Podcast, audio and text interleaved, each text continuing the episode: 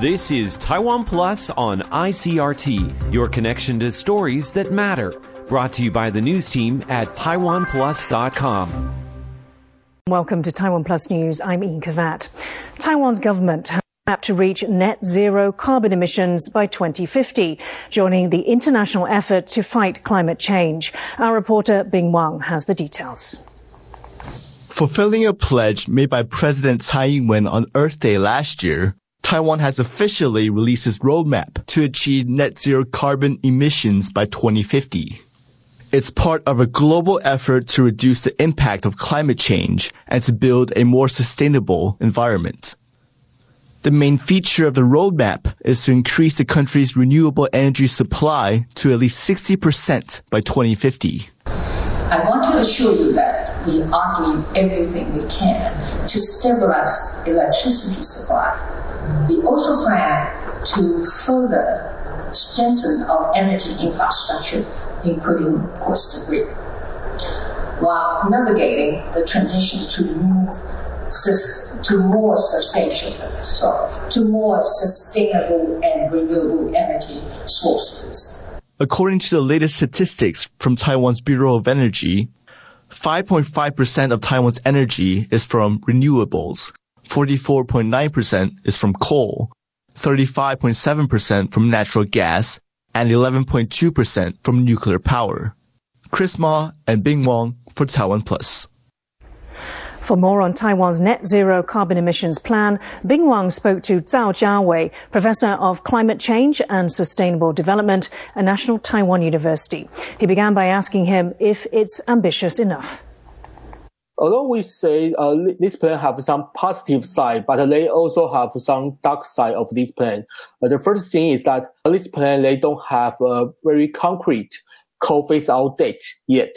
They only say, uh, in by year 2050, all the coal-fired uh, power gener- generation will become the back out only by year 2050. But according to my research, if we want to, to reach the net zero, net zero by 2050, we have to fully phase out the coal generation by year 2035. So this plan, although we set out a, a target for the year 2050, but we don't upgrade our re- emission reduction target for year 2030, which contradicts to the global practice. The government still say, okay, for the year 2030, they are still keep the original target, which was uh, reducing uh, 20% of the emission compared to the 2005 which is not ambitious enough because according to my research, we have to reduce by uh, 40% by 2030. So I saw that you tweeted that uh, Taiwan gets some of its gas, like 20% of its LNG is from Russia. Do you think now is the time to diversify our energy sources because of the the the war in Ukraine. Taiwan get twenty percent of the coal from Russia and ten percent of our gas from the Russia. So now is the time we if we want to, reduce our energy dependence with Russia, we have to uh, phase out the coal more quickly. So maybe in the short we can uh, afford to pump the gas usage because we want to uh, uh, use our uh, LNG fire power plant to reduce our coal fire power plant, but that's only for the short term. But uh, basically, in this strategy, they also they have the first time to emphasize that net zero strategy have a implication in terms of the national security. So they say we can lower our energy dependence with this net zero strategy. We can enhance uh, enhance our uh, energy sufficient rate to more than to from the 2% in the meantime to more than 50% Taiwan recorded 239 new cases of COVID-19 on Thursday. That's a new daily high for 2022. 87 of them were local infections, while 152 were imported. Most of the domestic cases were in the northern port city of Keelung. The central government has suggested launching a week-long mass testing campaign in the city. It's already agreed with this local government to send out home testing kits to city residents, but officials haven't yet announced when the campaign will begin or who will be subject to testing.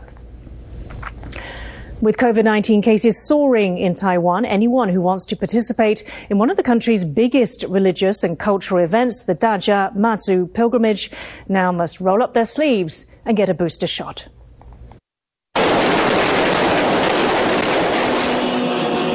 Every year, the Dajia Mazu pilgrimage is Taiwan's largest religious and cultural event. People pray to the sea goddess Mazu for good fortune.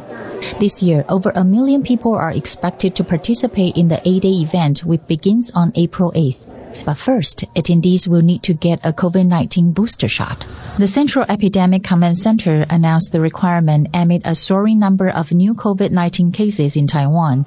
The booster mandate has led to a surge of people rushing to clinics. Only people with proof of a third vaccine shot will be given a participation pass, and devotees must apply for a pass ahead of time. On top of that, costumes like palanquins robbing and crawling beneath the palanquins are still banned this year. James Reiner and Phil Wayne for Taiwan Plus. Taiwan's government has announced a plan to offer more financial aid for young people through rent subsidies. The executive yuan says it has increased the annual budget for the program from 5.7 billion Taiwan dollars to 30 billion or about 1 billion US dollars. The plan also aims to help 500,000 recipients, up from the previous 120,000. The rent subsidy program is targeted at young single people, newly married couples, families with children, young children, and disadvantaged people. The expanded program comes as these groups are facing increased housing and commodity prices. Taiwan's men's and women's pairs both won silver medals in their respective doubles finals at the World Table Tennis Star Contender Tournament in Doha on Wednesday. Men's duo Lin Yunru and Liao Zhengting lost out to Benedikt Duda and Qiu Dang of Germany, while the women's pair Zheng Yijing and Li Yuchun were beaten by Japan's Miyu Kihara and Miyu Nagasaki. Taiwanese stars Lin and Zheng will be in action again on Thursday in the mixed doubles final. The world's number one mixed doubles pairing are hoping to take home the gold medal against Emmanuel Lebesson and Yuan Jianan of France. An Australian journalist is set to go on trial in Beijing, charged with revealing state secrets. Cheng Lei, who worked as an anchor for Chinese state news channel CGTN, was detained in 2020 and formally arrested last year. She has not been allowed to see her family during her detention. Australia's ambassador to China, Graham Fletcher, sought access to the court where Cheng is due to be tried on Thursday, but was denied entry. He said he has no confidence in the validity of a process that is conducted in secret. Chinese courts have a conviction rate of over 99%. The trial comes amid a period of heightened tension between China and Australia, with Beijing banning imports of a variety of Australian products after Canberra called for an investigation into the origins of the COVID-19 pandemic. Two British judges on Hong Kong's highest court have resigned over concerns about eroding freedoms in the city. Since 1997, when the former British colony came under Chinese rule, the city has appointed international judges to its Supreme Court. Ryan Ho Kilpatrick has the story. Over a year and a half after Hong Kong's national security law was imposed by Beijing, two British judges sitting on the territory's highest court have resigned citing the law and its erosion of political freedom. Two members of Britain's top court have served on the city's courts since the handover from British to Chinese rule in 1997. Their departure sends a stark message about the city's rule of law. China has continued to use the national security law and its related institutions to undermine the fundamental rights and freedoms promised in the joint declaration as national security law cases proceed through the courts, we're seeing the implications of this sweeping legislation, including the chilling effect on freedom of expression, the stifling of opposition voices, and the criminalising of dissent. The political and legal situation in Hong Kong has reached the point at which it is no longer tenable for serving UK judges to participate on the Final Court of Appeal. The Hong Kong Court of Final Appeal hears many of the territory's highest profile cases. The resignations of Lord Robert Reid and Lord Patrick Hodge rescinds what had been billed as a vote of confidence in the city's legal system. In a written statement, Lord Reid, also president of the UK Supreme Court, said that their role lent a veneer of legitimacy and international approval to an ever more oppressive system. A local lawyer with the advocacy group Hong Kong Rule of Law Monitor said a single law should not surpass all legislation. Fearing government reprisals, she asked that we conceal her identity.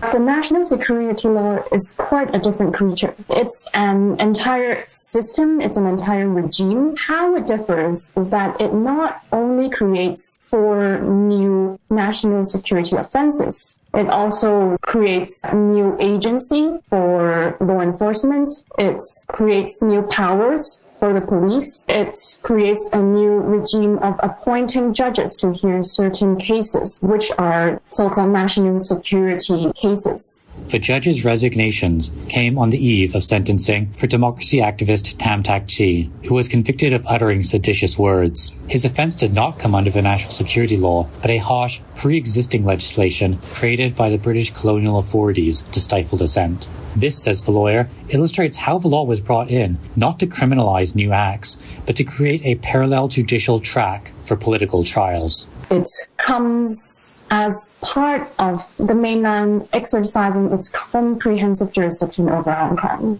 It's not enough for Hong Kong to return to its pre 2019 ostensible peace on the streets. That's not enough.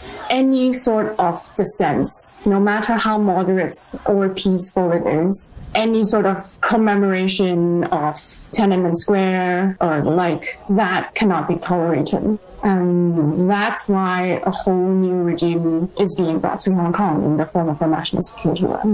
These resignations, which have been welcomed by London, leave a dwindling number of foreign judges in the Hong Kong court. The city's government says the concerns over Hong Kong's rule of law are unfounded. But with the widening net of the national security law and the rising convictions, this is just the latest blow to the city's once highly respected reputation as Asia's legal hub.